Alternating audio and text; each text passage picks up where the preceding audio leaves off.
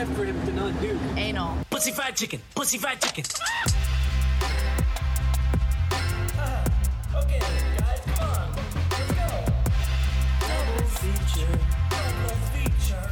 Double feature. Two features at. Hello, welcome to a very special Oscars edition of the Doubled Feature Podcast. The stars are out, Daniel. Max, all the stars are here.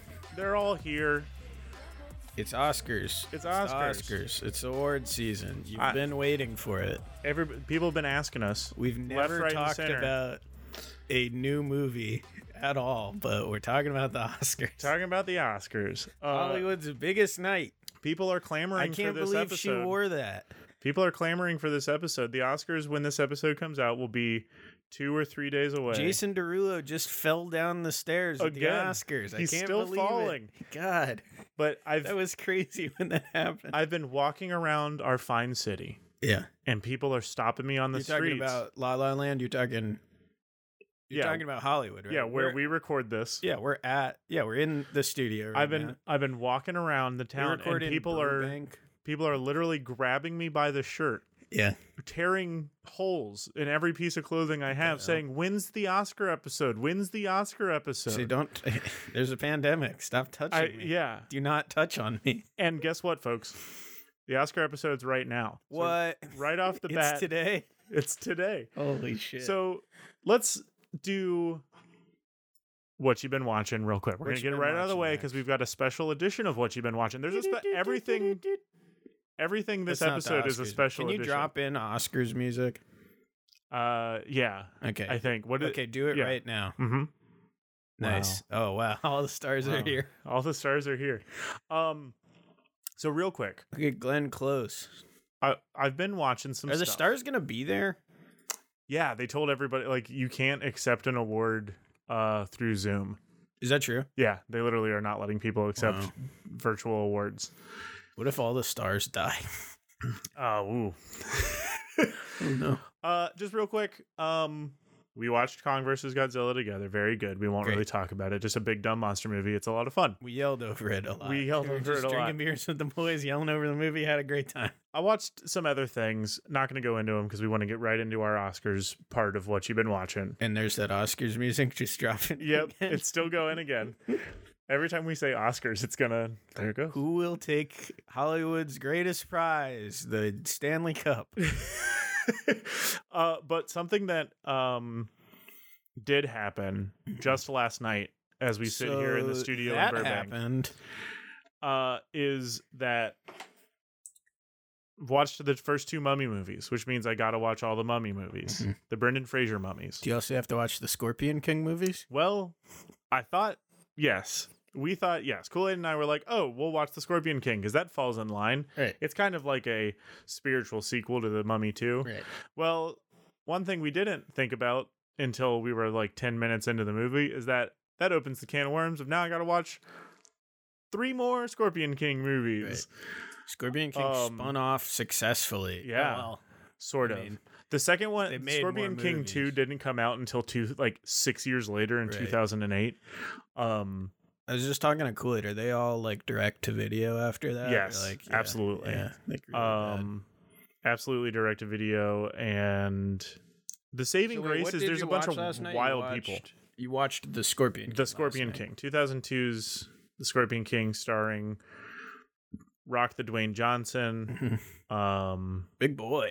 big boy. Uh, some other people. The guy who plays the sheriff of Rottingham from Robin Hood Men in Tights has a very small role in the beginning and then is immediately killed by his son. Can't even think who that is. Uh, his name is like Stephen Reese or something like that. It's Sounds not like important. But Dan, the reason we're here I hear that Oscars music. Roger Rees is his name.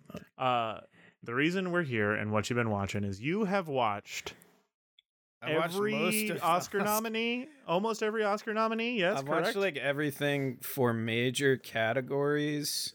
Um, the only thing I haven't seen, and I don't know if I will see, is uh, the only nomination for Hillbilly Elegy is actress in a supporting category or supporting role.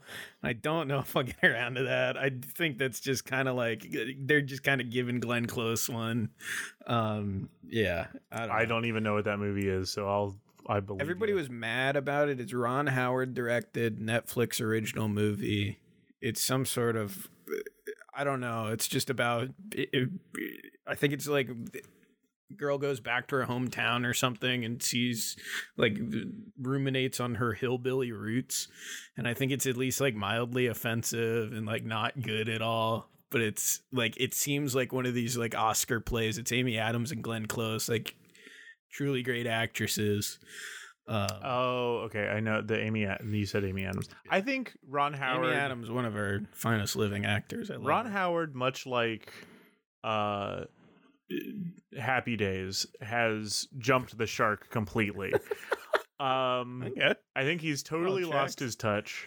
Yeah. Um, it was probably somewhere around the, Da, Stop Vin- making the Da Vinci Ron Code that he just kind of like fell apart and just started doing like whatever the fuck he wanted. like. He's He he's does a, weird He's a blank check director. He can do whatever the fuck he wants. Okay, that's not our podcast. We It's can't not our start, pr- we can't start using that. Uh, it's a I mean, better it's a- movie podcast. It's a good phrase. It is. Um, he can just. I mean, he's got free reign to do whatever the fuck he wants. And he's he's like Hollywood's closer too. They just like bring him in to yeah, fix shit up or like oh, Disney yeah, brought Ron him in to finish Solo just because like Ron Howard has nothing to prove, and they can just be like Ron Howard. This is the movie we want. Here, we the suits at Disney want this movie. Make it. And Ron Howard goes, "Yeah, I don't give a shit. You're paying me. Whatever. Don't get Fuck me it." Fucking started on Solo. We're not. That's not what we're here to talk about. We will bring up Rogue One later though. So what we're gonna do Uh-huh. is that for at least best director, best picture actor and actress, because there's going to be a lot of close crossover there. Yep. Dan is going to. I have seen only maybe one of these movies, and I think it's one of the movies we're talking about today. Mhm. Um, he's going to kind of give me sort of brief synopsises on it, and judging by that, no, I'm no going to put my picks spoilers here. No major spoilers. Literally, I'll, just I'll give my like, actual picks too. yeah, Dan's going to give his actual picks. I'm going to give my picks based solely on what Dan tells me, and I think Mhm. you are also going to give us some of your picks for other categories, and we will document this and probably put a picture of it on or like a pics of it on Instagram or Twitter or something, and then maybe like live tweet along with the show and see if we're right or.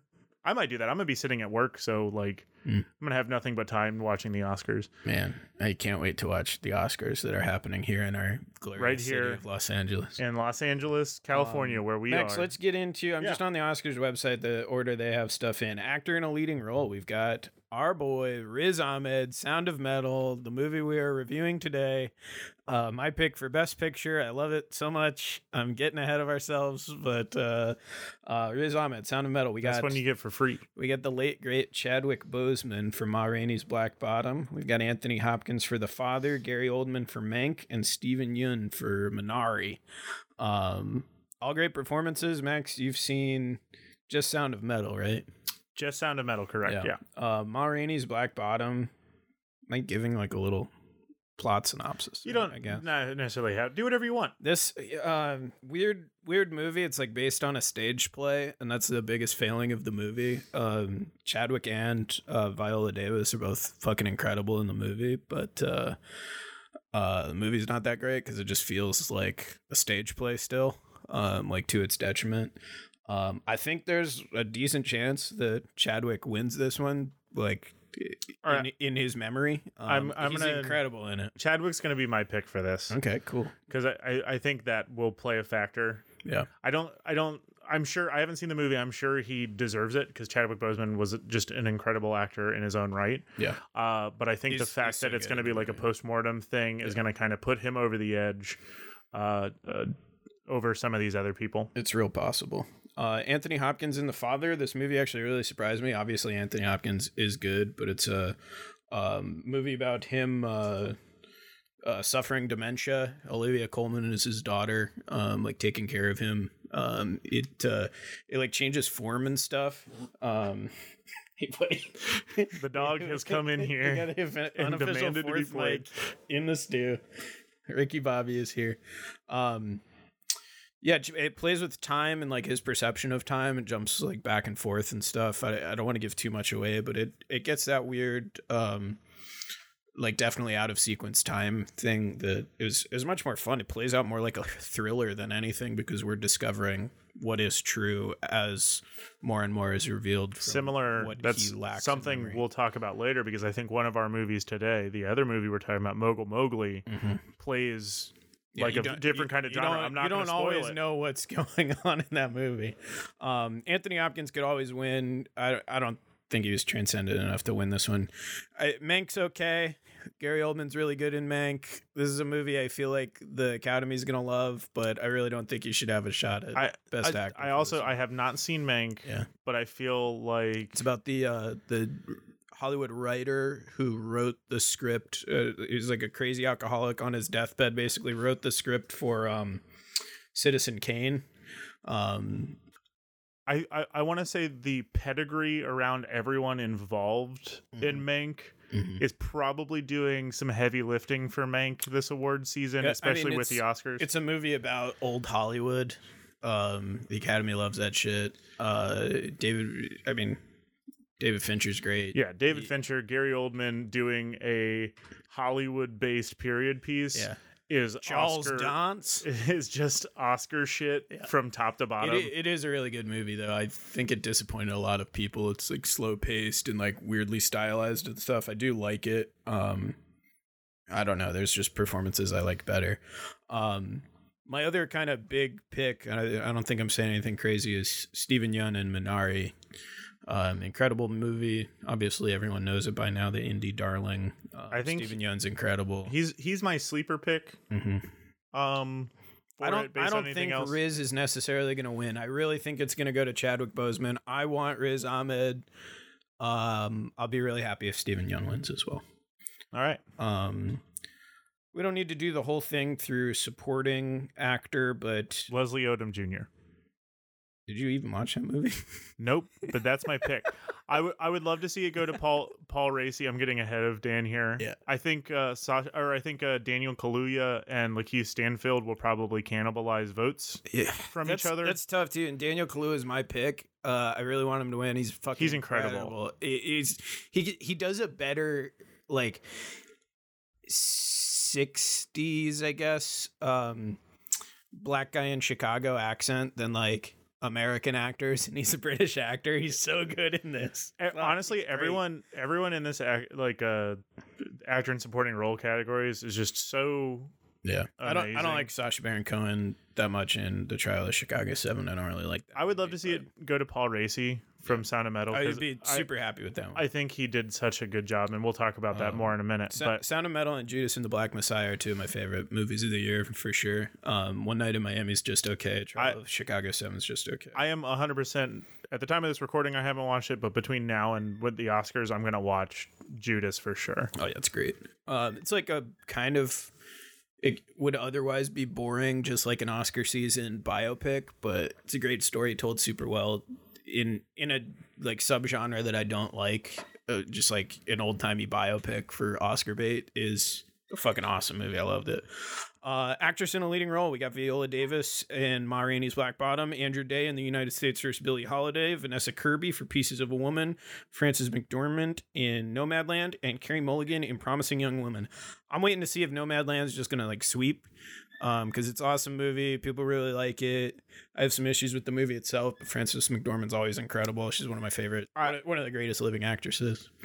Um, I, I'm not familiar with Andra Day or Vanessa Kirby. I think they're kind of like United States vs. on the Billie. Holiday sucks. This is its only nomination. She in the leading role is amazing in what is a really shitty movie. I think. Yeah. Um, Viola Davis. It's surprising she's even up for leading role. Um, she's incredible. Steals every scene she's in. She's completely transformed as uh, blues matriarch Ma Rainey, but she's not in the movie that much. Um, It'll I I think Frances McDormand the Academy loves Yeah. her. Uh Pieces of a Woman sucks. Don't watch that movie. Watch the first 24 minutes of there's an incredible 24 minute oner shot that opens the movie up like insanely beautifully and it tricks you into thinking you're watching a good movie. And then the whole movie sucks after like it goes like lifetime original movie tier she's like pretty good in it. That's the only good thing about the movie is that one her and then Vanessa Kirby's performance. But I watched the first 24 minutes of that movie until the title drops and then read the synopsis for the rest. It's so it's like that bad. But I my pick is Carey Mulligan, promising young woman. I think she's incredible. I already love Carey Mulligan. Yeah, I'm gonna put got some um, issues with that movie, but I'm gonna put uh Pra- Frances, Frances McDormand as my pick and Andra Day Andra Day as my sleeper. Seems like an Oscar kind of Oscar Beatty movie Mm-hmm. kind of thing. Yeah. Um actress in a supporting role, I'm picking Yo Jong Yoon um from Minari. Amanda Seyfried's awesome in Mank. Haven't seen Hillbilly Elegy. Uh, Everybody's excited about the girl from Borat. I Which would. she's up for this. It'd she's be cool gonna if she she's gonna be my pick Yeah. just because I think I would love I would love to see it. Bakalova for Borat 2. Yeah, I would love to see it go to Maria Bakalova not only because she's the funniest part of that movie Oh yeah, she's in, she's great. by a mile. Uh, I would also love to see a like a comedy like that Yeah, absolutely. win one of the more prestigious awards. Borat Uh, did. but I, her, Maria Bakalova, or uh, Yu Jung Yu Young Yo Jong Yoon. Yo Jong Yoon. I'm not sure her name, but the grandma from Minari, she's Yeah, incredible. sorry. Beautiful performance. Uh, give it. Just give us your pick real quick for animated feature film. Wolfwalkers. Wolfwalkers. By a country mile. I thought it was gonna be Soul easily. Wolfwalkers is so fucking good. yeah, I, I don't. I don't really get the onward nom personally. Soul deserves it. I haven't seen the other ones. Uh, Shaun of the Sheep. Those the Wallace and Gromit people. Um, I don't remember like the Yeah, I don't- I animation don't know the company now.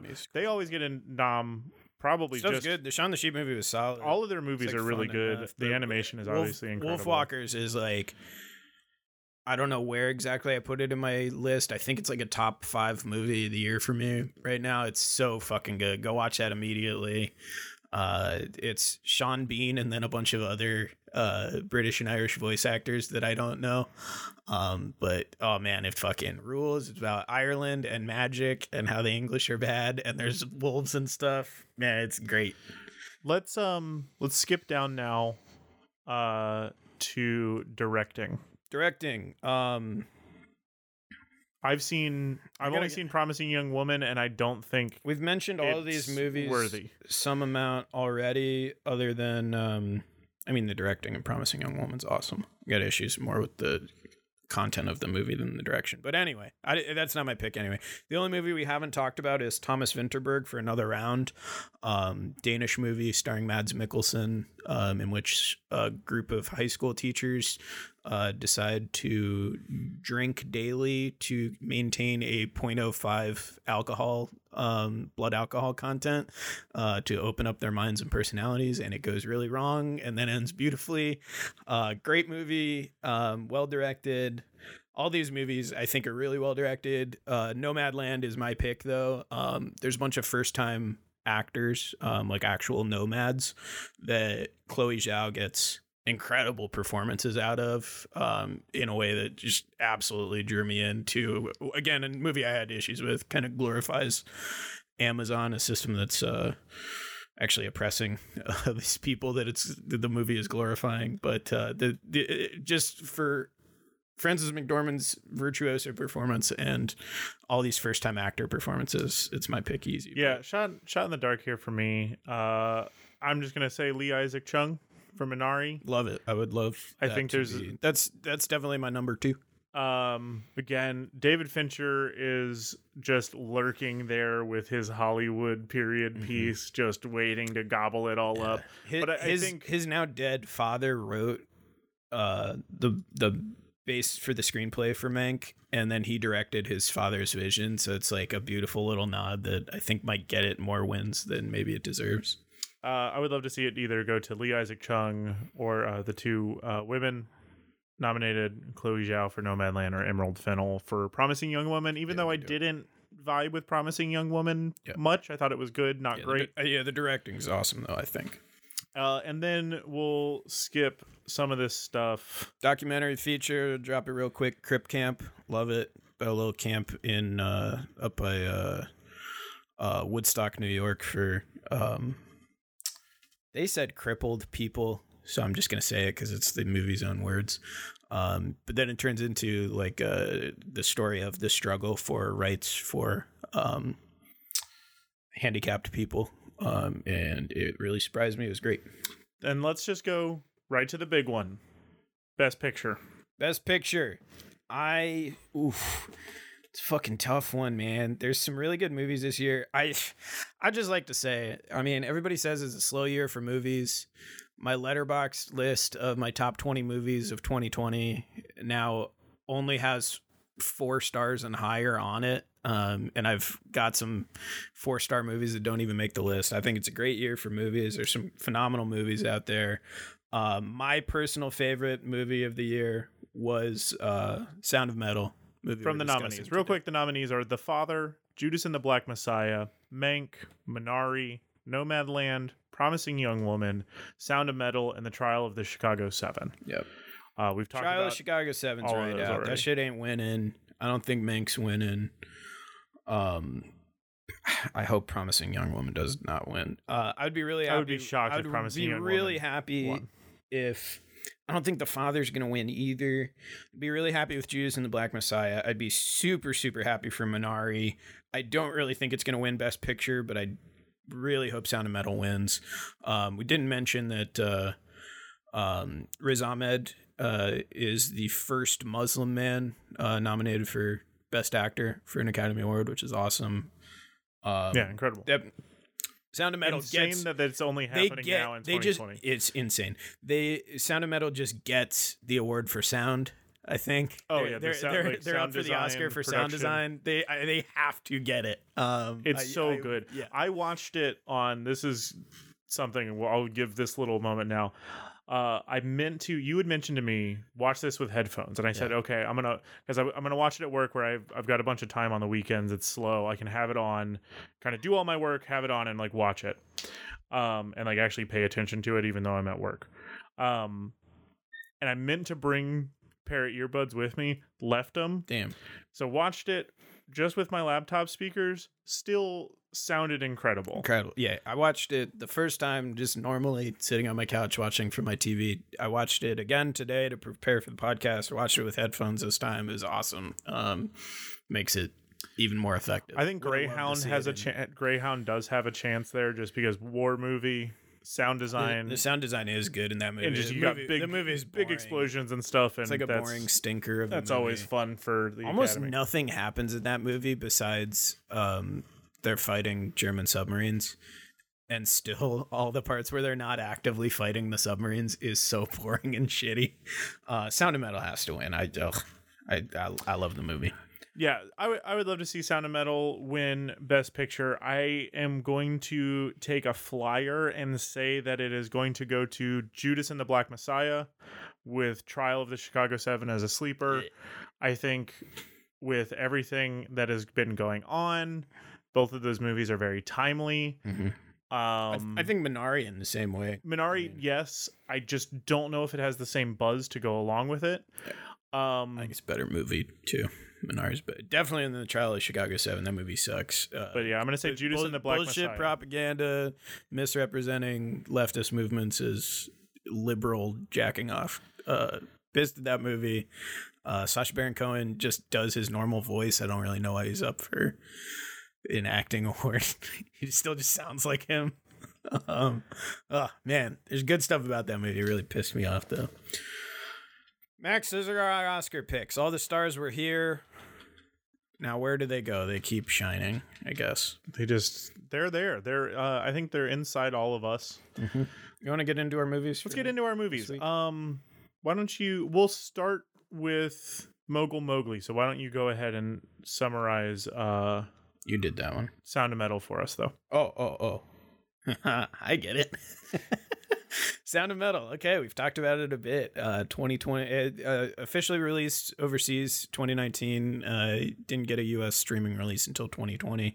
Uh, directed by Darius Marder, starring Riz Ahmed, Olivia Cooke, and Paul Raci. You say his name Raci? I've been saying Raci. I think it's Paul Raci. Paul, I apologize if I'm saying your name wrong. Uh, Ruben, played by Riz Ahmed, is a drummer in a metal band with his girlfriend Lou, played by Olivia Cooke. Suddenly, his hearing vanishes. Because of this new problem, combined with his history of addiction, they check him into a rehabilitative program for deaf addicts led by Joe, played by Paul Raci. He's brought to a school to learn sign language and given the daily assignment to sit quietly and write in solitude.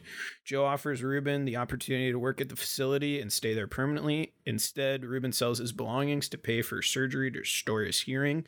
When he shows Joe what he's done, Joe insists he must leave immediately because deafness is not an illness to be cured. Uh, Ruben flies to Paris, where Lou is staying with her father.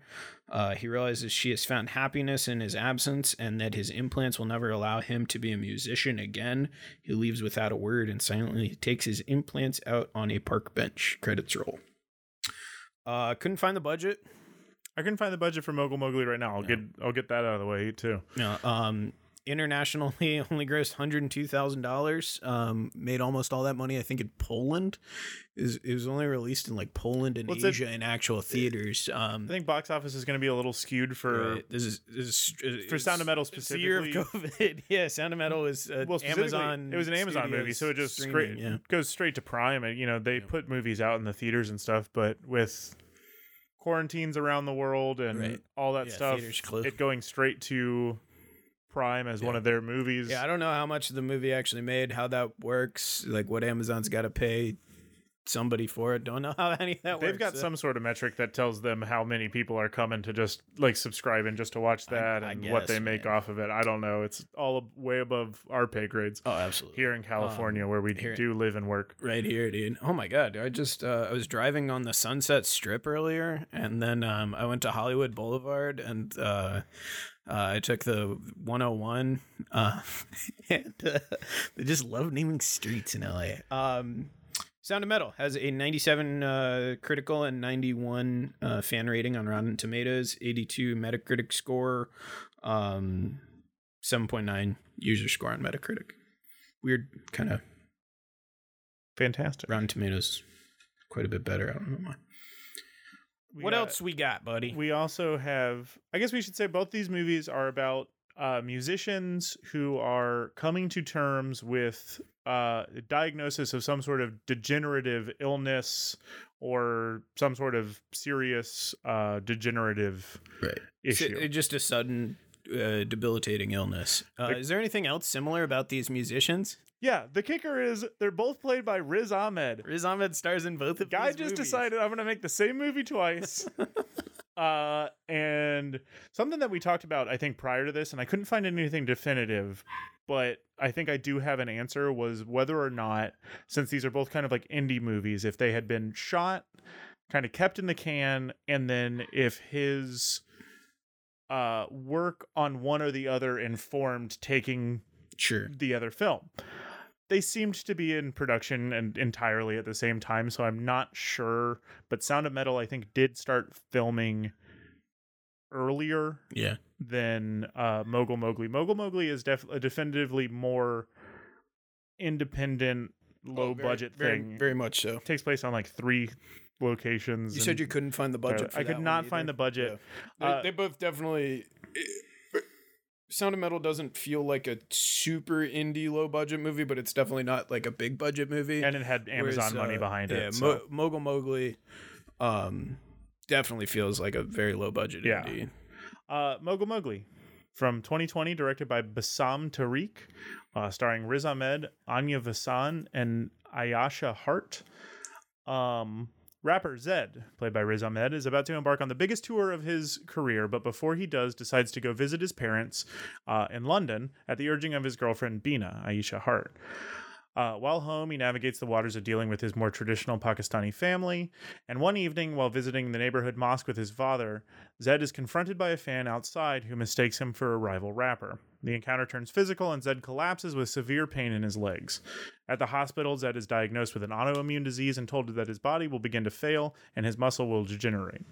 Presented with the option of receiving experimental stem cell infusions, Zed begins to grapple with not only the rapid loss of function in his legs, but his career as well as rival rapper RPG steps into his place. His father pressures Zed into finding alternative natural solutions to the issue instead of receiving the stem cells because they will most likely leave Zed sterile. Plagued with visions of his childhood and the impending lo- total loss of his dreams, Zed decides to get the treatment, which returns function in his leg, and Zed and his father, while listening to RPG's version of a song Zed wrote, uh, bond while Zed takes a big shit. Um, uh, it's got a 96 uh, critic score on Rotten Tomatoes to go with a 67 uh, audience. Uh, it sits at 64 on Metacritic. Uh, like I said before, I couldn't find the budget, but one of the weird things about this movie is every single time I've looked, it was released initially in Russia until being released in the UK this year. Hmm. Uh, you can pretty much, uh, it's like super hard to find anywhere to watch. Uh, and it only made uh, $73,000 worldwide in the box office, uh, approximately. Um, but yeah, we'll get right into just talking about Mogul Mowgli and then Mhm. move on to Sound of Metal. Um, I mentioned it earlier about um a, a film that sits within one genre but is shot like another one. Mm-hmm. You made mention uh, I forget exactly what movie you were saying is shot. Uh, the father uh, plays out like a thriller, despite Right. like just your run of the mill. Mogul Mowgli, for most of its runtime, is presented just like a straight up psychological horror movie. Yeah, absolutely. the, the, so he starts to have these visions kind of all center around what seems like this one evening working at his dad's um i think they have like a curry restaurant Yeah. in uh london and they have a um a, like a musical act there where the the singer of or like the main like artist of this like band is wearing this floral headdress thing that is like a bunch of like I, I don't know about Pakistani. Culture, Yeah, I don't know what to call I- it. I looking at some other reviews and stuff. It seems as if this is a significant uh, cultural uh, garb of some sort. I don't know the Yeah, specifics though. Should have maybe done more research into the Pakistani themes. Uh, yeah, I'm not sure. movie. I'm not sure what to call it, but it, it is sort of like a headband that on the front has uh, strings of uh, flowers Mm-hmm. coming off of it. There's like four on each side, but it completely covers his face He's except for basically his haunting nose and Zed mouth. The whole movie. And then he just constantly sees visions of this guy. Like Yeah. I think it all starts because he f- goes home and he finds one of his old cassettes that it was like he had recorded as a kid, like a mixtape he recorded as a kid. And uh, halfway through a song, it goes back to whatever cassette it was that he recorded over, and it's this reco- it's this artist, and it's just the the so he, the picture of him with the little headdress on, and he just has visions of this guy throughout the hospital and just like all around him and it's straight up shot like he's like in There's there's like Some out of body movie. like psychedelic yeah like dissociative. We don't really know. There's there's a lot of times where I can't parse either purposefully and I think used well. I can't tell what's actually happening, what's a vision of his, what's like where the time shifts. There's some really crazy cuts. Um, like I didn't understand the cut at first. He's on a phone call in an alley, and it makes this really dramatic cut, and it's over his father's shoulder in the restaurant, and they've cut back to his childhood. I Yeah. I believe. Um, yeah but Uh, that I mean that all um, intensifies um, the, uh, the the themes of the movie. He's uh, uh, embracing his Pakistani culture as a rapper. Um, Mhm. He's like a socially conscious rapper, very uh, opposed to uh, RPG, the other rapper who we we, was- get, we get a bit of his one of his songs called "Pussy Fried Chicken." a, a great little visual editing joke uh uh zed's manager and friend uh Vasim, I think is the character's name, uh, played by Anya Vasan, who's like his like manager, best friend, fills every role that he needs to be filled basically she's sitting on his hospital bed being like hey uh we had so we had to pay they had to pay to get him as the opening act for this other rapper which zed didn't know The worldwide tour that he's gonna go. on. yeah but uh vasim has basically gotten the other rapper to agree to let rpg who is another middle eastern i don't know if they ever say that He's- rpg I is believe he's Pakistani. Pakistani, well. okay. He's another Pakistani rapper, uh, and they've agreed to let RPG be the opener, but not just basically at cost. They're saying like, oh, Yeah, you just- paid us just just swap him in. yeah, and we won't charge you more or like whatever.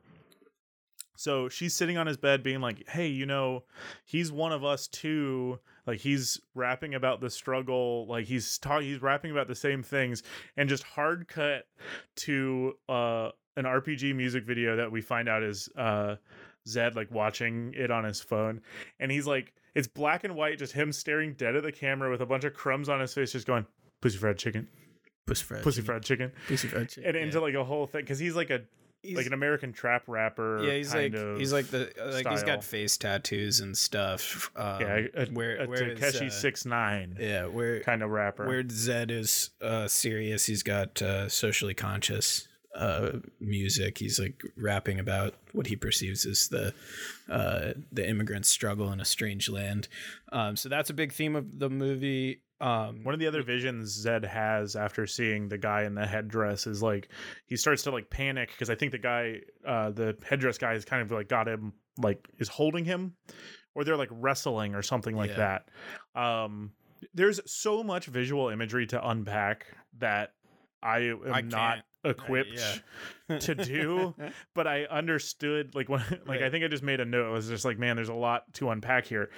Somebody else could, someone who Well, I mean, what- understands those themes a little bit what, better. What we can take away from it is the themes of uh, being an immigrant, trying to embrace and uplift your Pakistani culture, which then is uh, even more so solidified when he has his medical diagnosis and his traditional Pakistani parents don't want him to take this stem cell infusion, fearing it can make him sterile. They want to trust traditional medicine. They want to do cupping and stuff. Yeah. They're they're worried about him becoming sterile and starting a family. They don't believe in. I mean, he's gonna d- freeze his sperm, but they don't believe in that. they think it's gonna take away his manhood and stuff. So you're you're kind of stuck in the same way, um, traditional versus a newer um, more scientific. It, it, mirrors his uh, uh, transition from yeah. traditional Pakistani culture to, to the melting pot that is uh, Europe and America. Which is something there's a oh, but one of the visions he has is uh he's like wrestling with this guy and it's him and his Uh, uh hospital gown and he's mm-hmm. wrestling a guy. So it's like you know he's wrestling with the diagnosis ri- literally grappling with physical therapy. Mm-hmm. But then he looks down and rpg is literally biting his thigh where kind of like the source of the pain is like coming from. So it's like rpg is like taking a bite out of his career nipping at his heels like all there's just so much going on So- there some of the metaphors are a little heavy-handed. Yeah, a little bit. but it it is fun. But it's they're there, and that's good. And there's so much berating you too that if they were more subtle, I might miss some stuff. yeah Um, but earlier on like you mentioned about um sort of uh zed is ultimately kind of taking his own or like finding his own way his own path. Uh it's mentioned they had there's a scene where they're have they're they're breaking their fast in the evening. The whole family's there cousins uh, like i think it's like the dad's brother and then yeah, zed's cousin and who are younger. and they're talking they're giving zed a bunch of crap for essentially changing his name from instead of going by zahir which Mhm. is his um like name given, Given at birth name, yeah. uh he goes by zed and zed's cousin is telling him is like no that's the name that they gave you Mhm. that's a name they they've given you to get take power over you sort of thing like you are zahir you're not zed and Zed's response is basically like, no, but I've taken that. Like they may have given it to me, but I've embraced it and taken it and turned it to my own use as a rapper and Definitely. like kind of thing. So that that's just a big uh part of just the movie in general, like you said. Um there is a scene in that is just one of the saddest. I think I saw I saw somebody else's review on Letterboxd was just like this movie has the saddest scene shot in a sperm bank of all time. Oh my god, yeah, it seems is so, rough. rough. He calls his ex girlfriend from America. They break up like right before he leaves. yeah, um, yeah, they're having like a fight at the show, or whatever, and he's gonna go back to London to stay with his family and start the tour, and they break up. Then he kind of still is acting like she's his girlfriend, but she's calling herself his ex girlfriend, definitely. But he's trying to FaceTime her while he's at the sperm bank to get her. So he- he'll be sterile from the procedure, possibly. So he needs to freeze sperm ahead of time. But in his like decrepit state, I mean, I assume he's gonna have a hard time pulling his bud.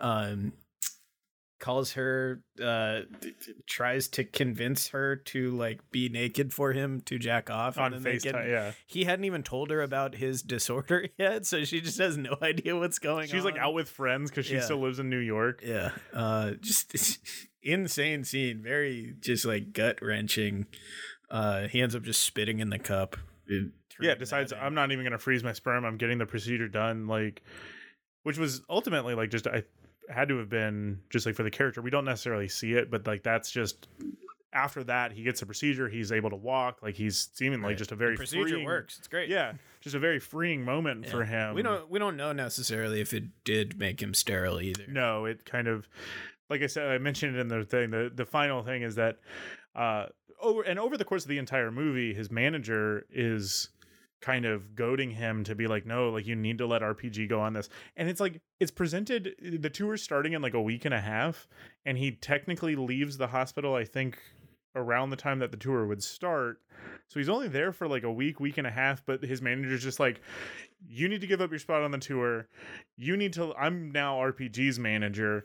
Also, can we have that song you wrote? Right, she's trying to pay him. F- eh, she's already kind of decided his career is probably over. Yeah, which is He is needs wild. to look out for himself by selling his songs. He can make a lot of money by selling songs he's written for RPG. And So at the end of the movie- talking about the big shit scene. Yeah, at, The, at the end of the movie, uh, Zed is on the toilet and his dad's kind of just checking on him because they don't like. There's a scene earlier where he can't stand up off, like he can't get off the toilet on him on his own. So his dad's like checking on him, and his song that he has apparently decided to give to RPG comes on the radio. And earlier in the movie, we know his mom likes to listen to the rap station so that she can hear some of his Sometimes songs. They play my son's songs. Yeah, and she's very, very proud. nice it's very cute. yeah. The mom, the mother character, uh, which I couldn't, I don't know the name of the actress off the top of my head. Um, Then why even bring it up? yeah, I don't know. Some would say. it's a good point. Uh, she's so cute, and they, she does a great job. Both of his parents are great. I lo- everyone in the movie does a really good job at yeah. all of their like individual roles. Uh, but yeah, she likes to listen to the radio to hear some some of her songs son's music. The song Zed sold to RPG comes on the thing, and Zed saying "Shut it off," and the mom's like, "No, this is my son's song." Yeah.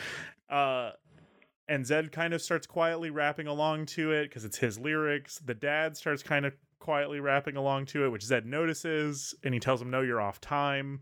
So then it becomes this like very thick where they they're like now together. And then Zed stands up off the toilet without pulling up his pants, just absolutely hanging brain, rapping. Just ta- had taken a big infusion laced shit. He's like, yeah, his infusion's got my guts all fucked up. yeah, and uh, it's just him and his dad basically rapping the hook Yeah. back and forth at each other. Screaming like ad lib basically at each other. and um and then like it kind of like that's the final scene in the movie it kind of the dad leaves they embrace it's a very sort of cathartic moment for the two of them and zed kind of is goes back to quietly rapping to himself in the mirror uh and a, a little smile comes on his face so you know he's gonna be all right yeah. um Presumably keep rapping. I don't know. Go try to get his career back. I don't know. Yeah. Maybe just in. I don't. I don't know what else he would do. i think one I final don't think just we're like supposed to know that far Yeah. past the movie. but we know that he's fine he's he's embraced He's happy his own least, way he's Not not quite the ending we get in the other movie. not quite I think they're both he comes very to a sense of uplifting. understanding. I think they're Um, both very uplifting, and but both movies tackle the same stuff in a kind of different way. right. Um, Sound of Metal, you sit in moments a lot longer Absolutely. with the character, where Mogul Mowgli kind of uh moves along at like a better movie. pace. It's only yeah. like 87 minutes, I think. and Sound of Metal is a little just over It's- two hours. two- about two hours. Um, one other like final comment on Mogul Mowgli is uh, I thought the character of RPG, the like the actual t- the one like the one little visual gag, but then he has another scene to come in and actually be So- like a s- such a weird a scene. comic relief character, Yeah, he's and he's a good. It's good. yeah, he is. Yeah.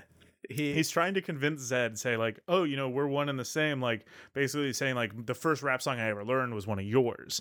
Like saying without you there is no me, Mm-hmm. Right. and he just keeps giving other examples. Just and insane in- examples of cause and effect. the final one he makes his way with from down also. from with no zed there is no rpg to seven degrees of separation to with no apartheid there is no nando's Right. He's like, I love that Nando's chicken, dude. If there was no no wild. apartheid, no Nando's chicken. Yeah, I literally just have a note that says no apartheid, no Nando's chicken. and it's a such- funny scene It is. It's comical and like. I mean, that's the point that solidifies. Like, he doesn't have a chance of getting to this tour. Like, his career is probably over and nearing its end. Um, yeah, and somehow we get levity in this Yeah. sad, tragic way. Just like fuck that guy, man. Fucking pussy fried chicken guy. uh all the music in the there's a couple they show a couple of songs uh with Riz Ahmed. Riz Ahmed actually is a rapper. Mhm. He's had like a music career before acting or around the same time he started acting. He co-wrote the movie. Um so I'm sure some of these are songs that either he's actually written or maybe they're just his own songs. I couldn't find a definitive I'm answer. sure. There's not a lot about this movie, No. just like accessible. I- don't think this is a big movie that a lot of people have really seen. but the, like I thought all the music was really good. Mm-hmm. Um, there's a couple of scenes where just like Riz Ahmed is just kind of like uh, like rapping a cappella, sort of like testing out new bars and stuff like that. That Yeah, were there- like, there's good. that scene also where he's uh he's got headphones on and he's rapping along to it, and we don't hear the the music that he's listening to. We just hear him rapping Yeah. over it, stuff like that. so like I mean, very good movie. I liked it. I I think more people should see this movie. I don't Absolutely. I, I mean, nobody else on my Letterboxd friends had like had any activity on this movie. I, it's not a movie I had heard about. I couldn't believe that it was on the list, uh, on the Wikipedia list of twin films, and I This was something that we've kind of like noticed after we had started watching, started the podcast.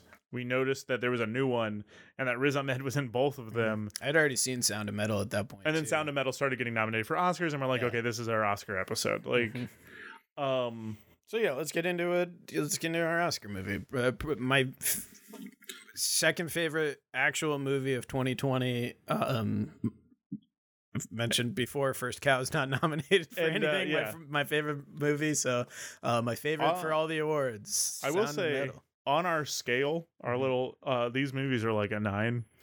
Or Okay, 10 yeah, okay. me. So I agree with you, but there's so much. I mean, the if you just take the movie of a British rapper who suddenly has an autoimmune disease and it's threatening to end his career, and he's tackling his nationality. I think that's first and foremost. There's the physical struggle, and then there's the struggle of uh, being a Pakistani person and what what that means in a new country.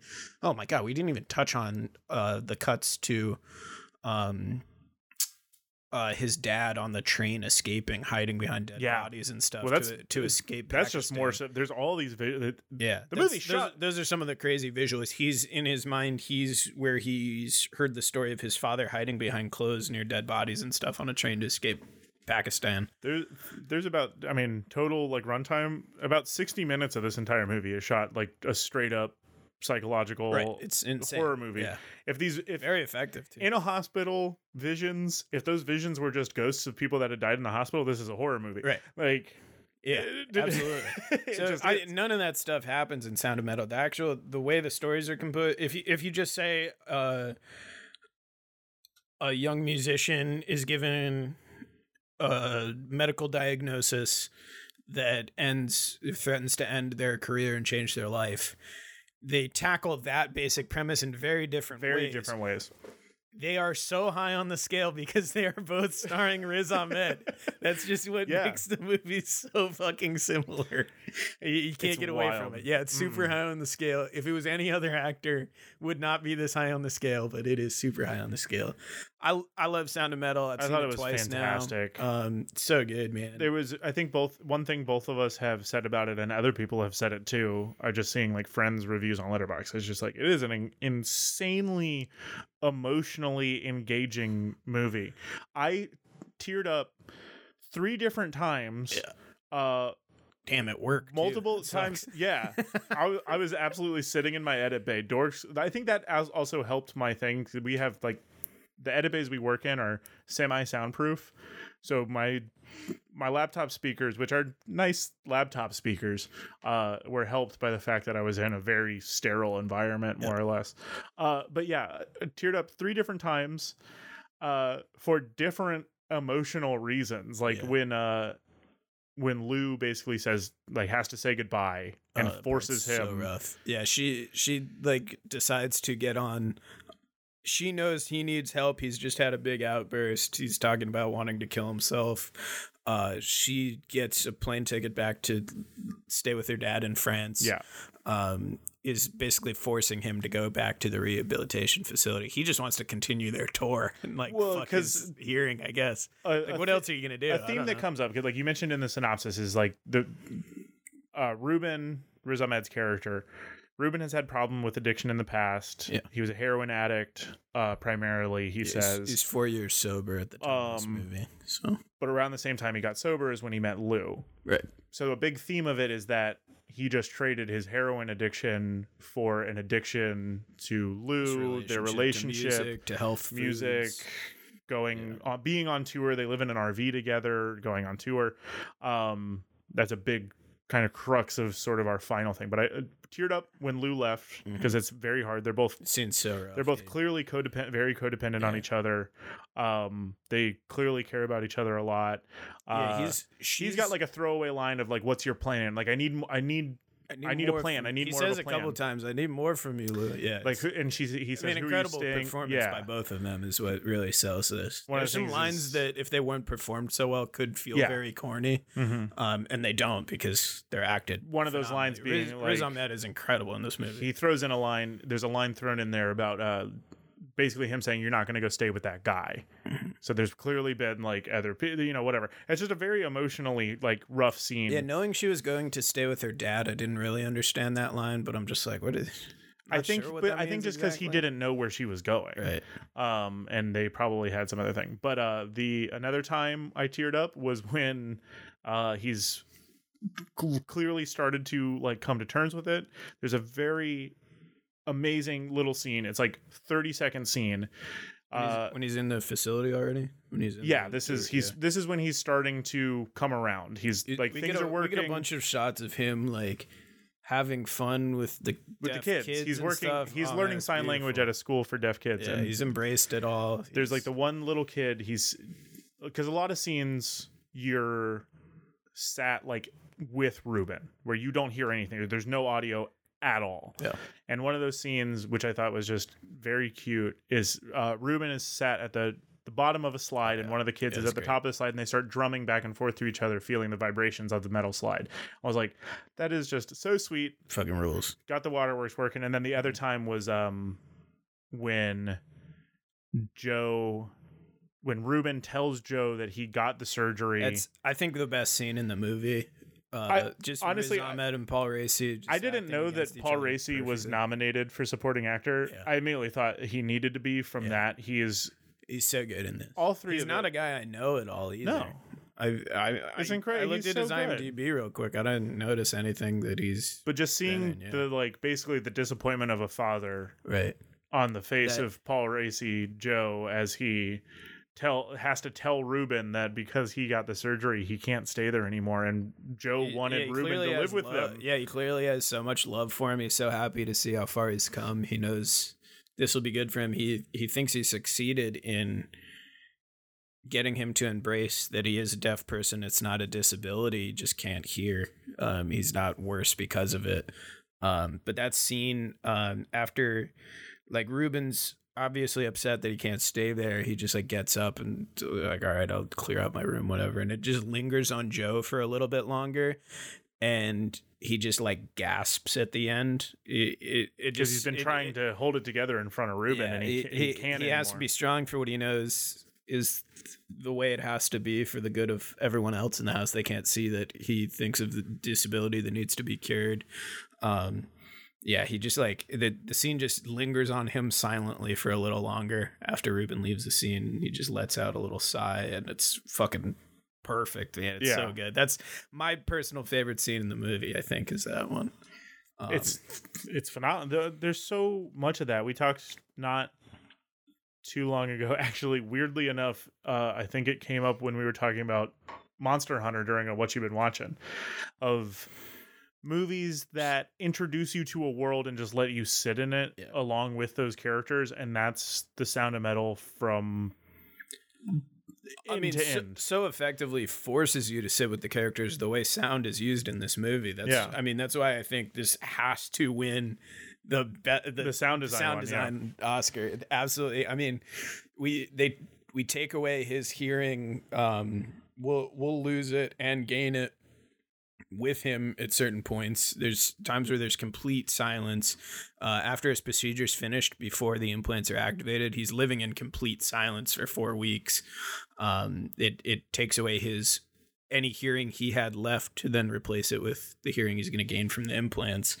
Um, there's uh, in that first scene where he's he wakes up and is coming to terms with having uh, like he's realizing that something's fucked up. He doesn't even know what's up yet. He hasn't gone to the doctor or anything, and he's like making absolute panic. smoothies and whatever, and like you can just feel the kind of vibration of the smoothie machine of the blender more than you can hear the sound in the way that he would be hearing it. Well, and- he's like got the shower on and you can kind of feel that like lingering the, vibration. the fantastic sound. part about that is that it's just juxtaposed completely with I think the the film opens with a performance of theirs. It does, yeah. then the scene after the performance is uh Ruben is apparently an early riser, Lou is not.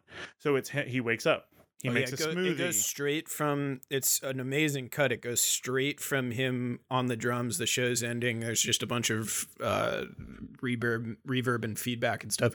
Cuts directly to him waking up in completely silent trailer and starting his daily routine. so it's, it's a very quiet scene, Yeah. but we hear there's so much focus on hearing birds outside. The Just smoothie, little ambient he, noises. he makes coffee, so you hear the percolation. It's close up of the coffee, makes a percolation. He does his little like he does some push ups. You can hear him breathing. You are forced to focus on every single So good. minute sound. And then when he wakes up and he can't hear anything, it's the exact same scenes with nothing. Yeah. As he just gets more and more panicked, Mhm. which is just another scene that Ahmed just absolutely crushes. He's, I mean, acting with just his face and specifically with his eyes, he's fucking incredible. I wrote down watching Mogul Mowgli after I'd already seen Sound of Metal before, and then I watched it again. So twice total, but once after I watched Mogul Mowgli in between, um, I wrote down Riz goaded at uh, receiving medical diagnoses he doesn't understand. Just it, there's so many times when he's talking to the guy at the pharmacy and the guy's trying to explain that he needs to go to a doctor, and you just see there's such a sense of like yearning, like he's got so much. Uh, pent up anxiety and whatnot and it's just all coming through the way he uses his Mhm. body like the amount of acting he does without uh, speaking at all is fucking incredible in this movie And then that whole first act though is so uh great at showing those little juxtapositions because like right after uh like uh Ruben is able to get Lou up we have uh this kind of like little semi montage thing of them driving to the next town. Oh their conversations are great. Great. I so what I I, wrote it, down man. one of them oh yeah they're talking about uh what Meat Loaf won't do. Yeah. It's anal. anal. If anybody doesn't know it's anal. He won't do anal. They're just having dumb little conversations. It's great little like road trip things but then we're given that same scene after they talk to like their manager who tells them about joe's like facility and his like thing That is another his- road trip. I believe that's his AA sponsor. I don't Okay. think that's a manager, anything like that. okay. I Okay. th- I- the, Hector, the guy they talked to, that puts him in touch with that facility. I wasn't sure. They're not clear believe- exactly it is. Yeah, I just more sen- that assumed. I guess manager too. does make sense Yeah. too, but I, I definitely assumed it was his, uh, or not a, a, uh, Narcotics Anonymous or whatever he's Yeah. in.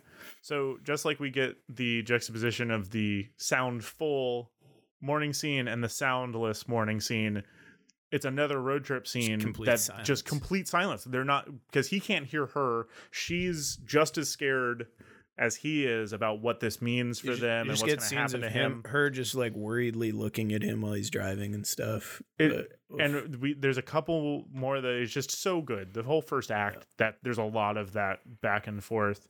Um, that is just they, they, s- perfect. they stop using that as much once he's in um the organization the i called it a facility but whatever it is it's just kind of a house in the country Yeah, I wouldn't call it a halfway house or a halfway home. It's some sort of like uh, independent rehabilitative yeah, it's i keep wanting to say facility it's not like it's a hospital or It's anything a- it's just it's kind of a- a place where a guy lives and like has people live with him to it's a live-in support group way. for people who have lost their hearing who and they specialize in people who are former addicts. Yeah. Because Joe is a former yeah they're part of a, alcoholic. they're specifically uh addicts who are deaf and they're part of an overall larger deaf community Or yeah, they, they're we see kind the- of. Joe mentions school. they're they're in a town yeah that is a deaf community because yeah, like you said, there's a school where uh, Ruben ends up going to learn sign language and he bonds with the kids a lot and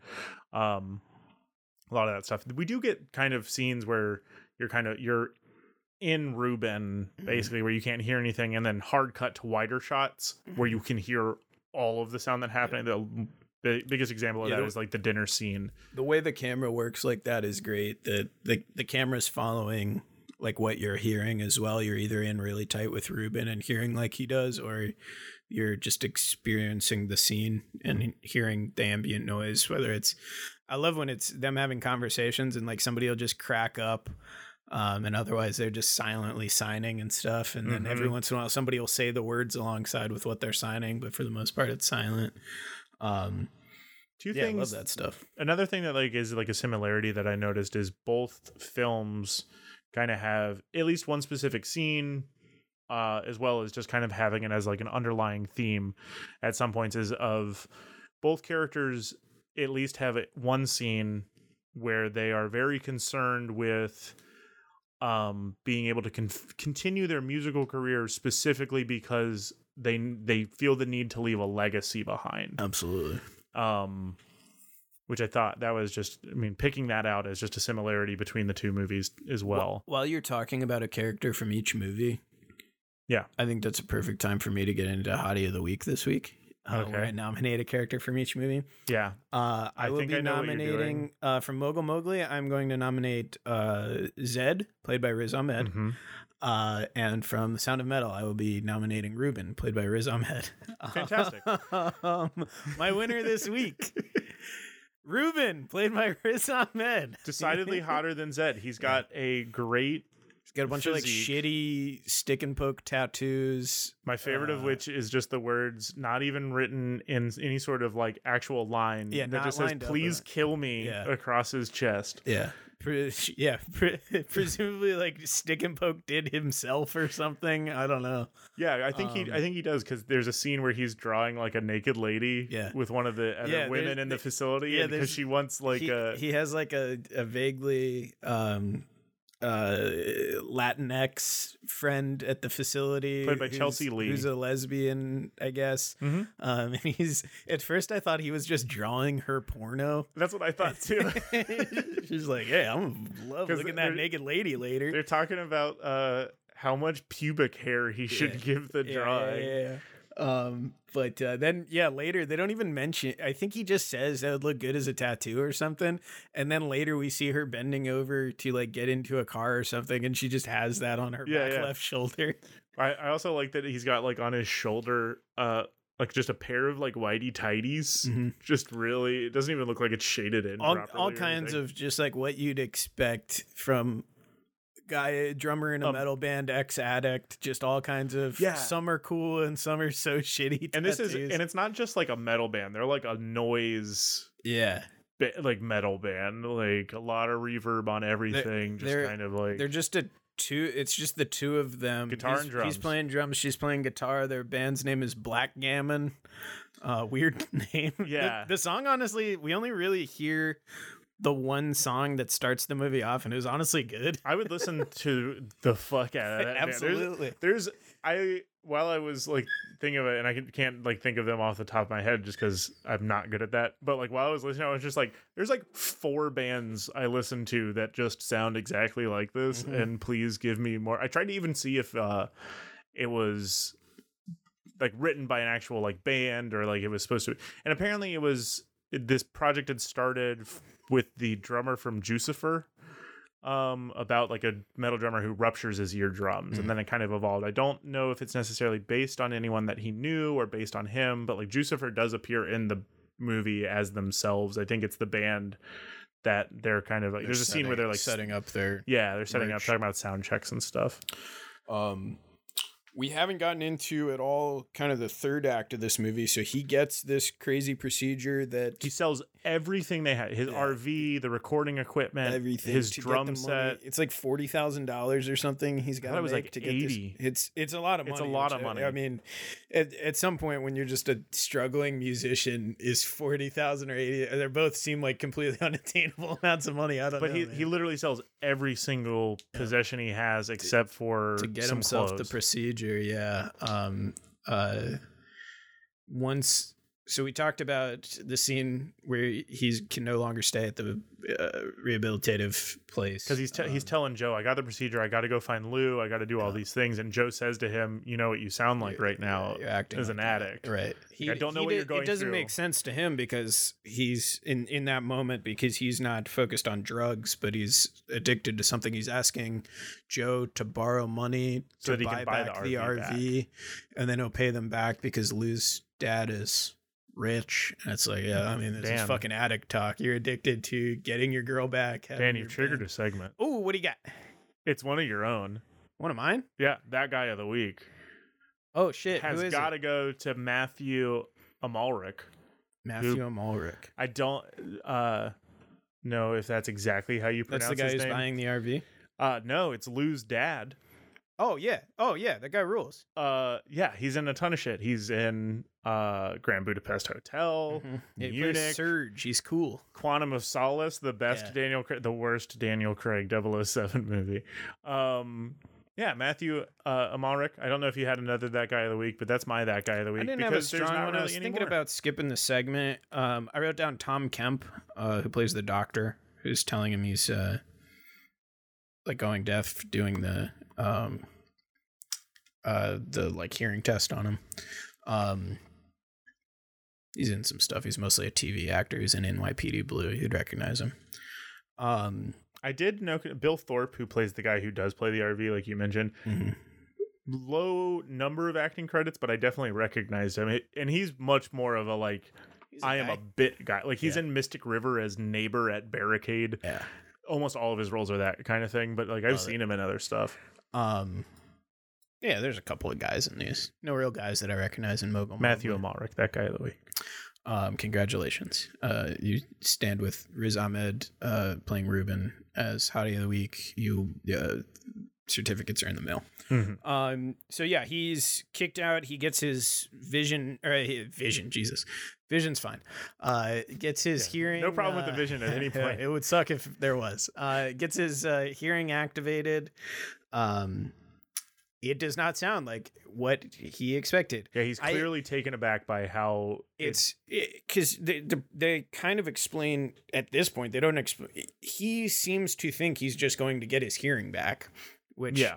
I assume in his like addiction fueled personality just wasn't listening when they explained uh or wasn't hearing it, it like, physically um that uh this is not going to be normal hearing it's uh implants tricking his brain into It's a cochlear Hearing- implant. yeah. It bypasses your eardrum to send the vibrations basically directly to the brain It- to trick your brain into thinking Yeah. that you're there's hearing. all these scratches constantly. It it sounds like and we're forced to hear this horrible sound with him. Like it becomes the way much of the rest of the movie uh the sound happens. Um it's like like tinny and blown out. It probably sounds like our uh horribly recorded episode um yeah, it sounds like yeah, the lost episode.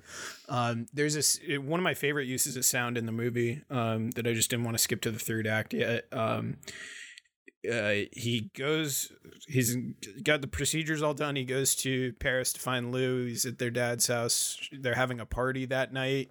Um, so he comes out during the party. Um, Lou's dad is playing piano and has Lou sing a song, and we're just hearing the song, and everyone's staring, having a g- grand time. And it slowly fades into the way he's hearing it through his implants. It starts out we're just hearing it as it happens, and it slowly fades into the way he's hearing it.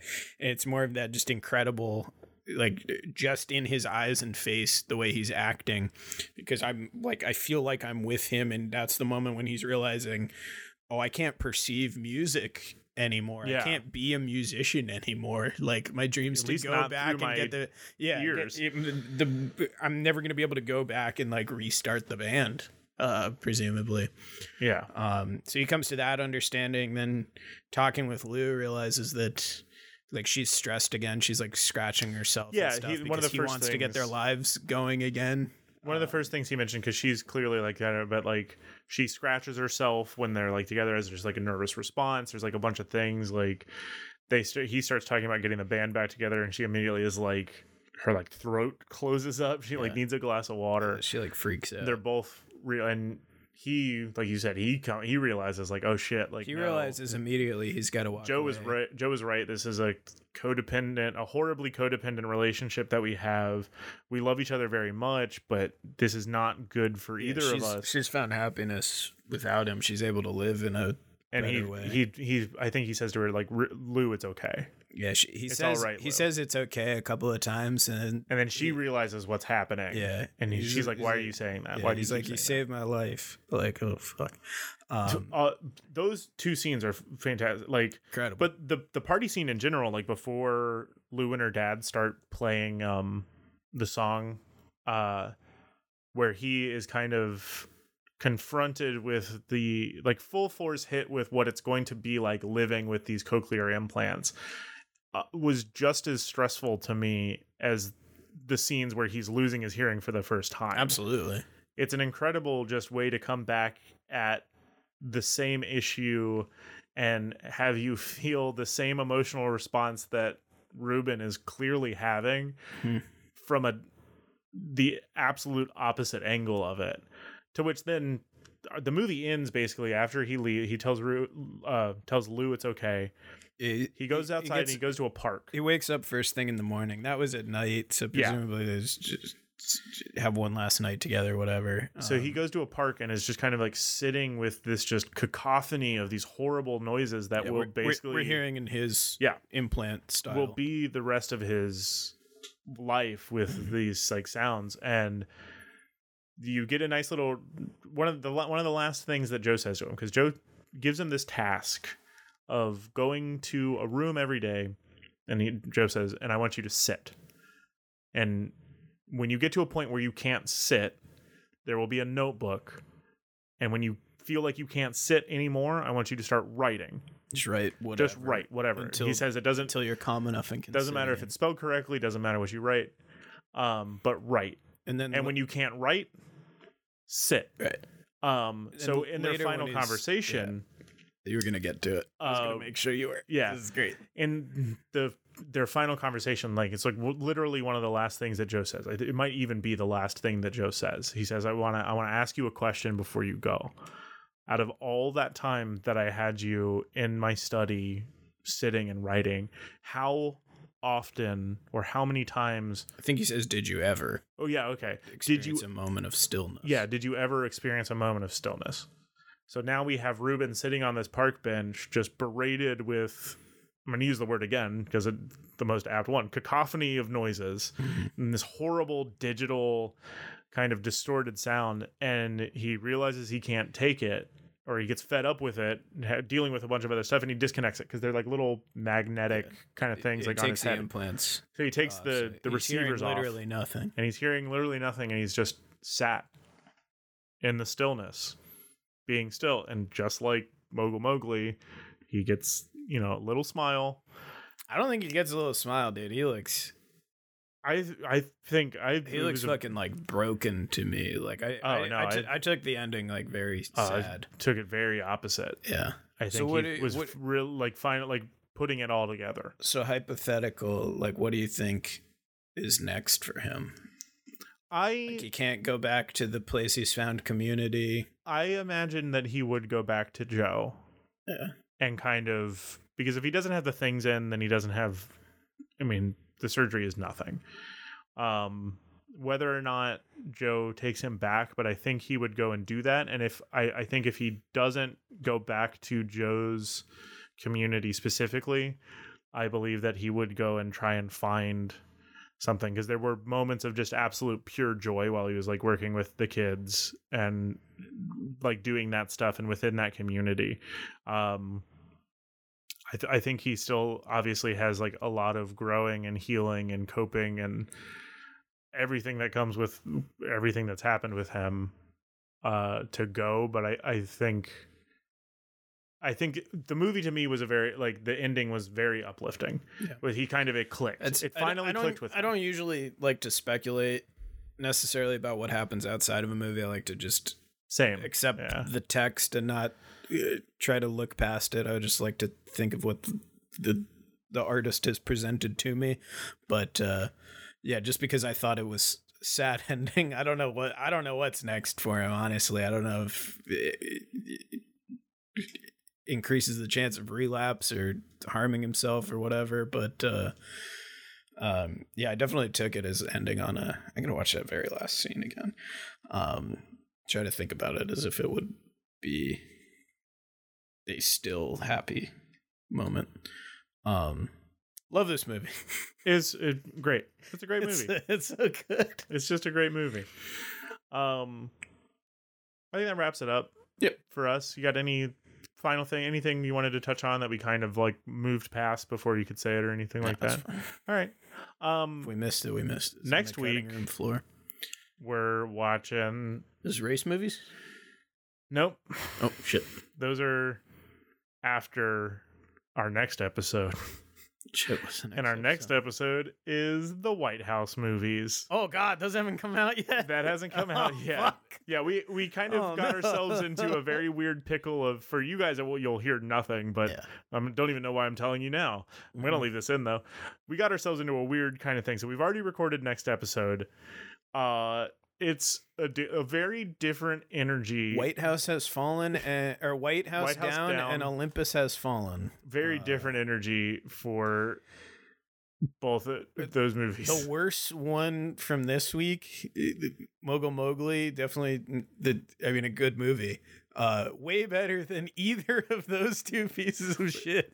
well, kind of just like as like a little point. Um, yeah, those movies are fucking terrible. It's Luckily, very- the point of the podcast isn't to say if the Yeah. movies are good or not. Whoa, thank God. Um, I think this episode though, we made the comment. I, I believe it was in the Hard Target Surviving the Game episode where it was like that was the first episode where it's like, oh, we actually enjoyed both of these movies like relatively equally. One is like better. Uh, this is easily the best movie combo of anything we've covered. Yeah. where it's just like both movies are very very good. Uh i mean one's nominated for best picture at the oscars. The other one is very very good just got a very small release. It was like a little indie movie. Um but yeah wow. Great films. And the White Next House week is- will not and not great have, films. Have fun listening, guys. anyway uh you can follow us on twitter uh, at doubled feature instagram doubled feature our email address is doubled feature at gmail or doubled feature podcast sorry at email or gmail dot email dot com. Fuck. Don't email us. Jesus. It's all botched. What Fuck are you gonna that. email us Thank-? Listen to the next episode. We'll say the email again. Thank you, Ryan at Ryan Laser for our theme music. Uh, read my web comic that I do with uh, Sam at Hero Institute. He did our logo. Uh, webcomic is Nerds Day at Nerds Day. Uh, you can follow Dan and I individually on Twitter and Letterboxd. Dan is at Danny Jenkum. Danny Jenkum Dan and Jay. at Danny Jenkum. Uh, I am at Mac underscore dead. Uh, you know, anything else? Um, Max, I say we just leave the people with a moment of stillness.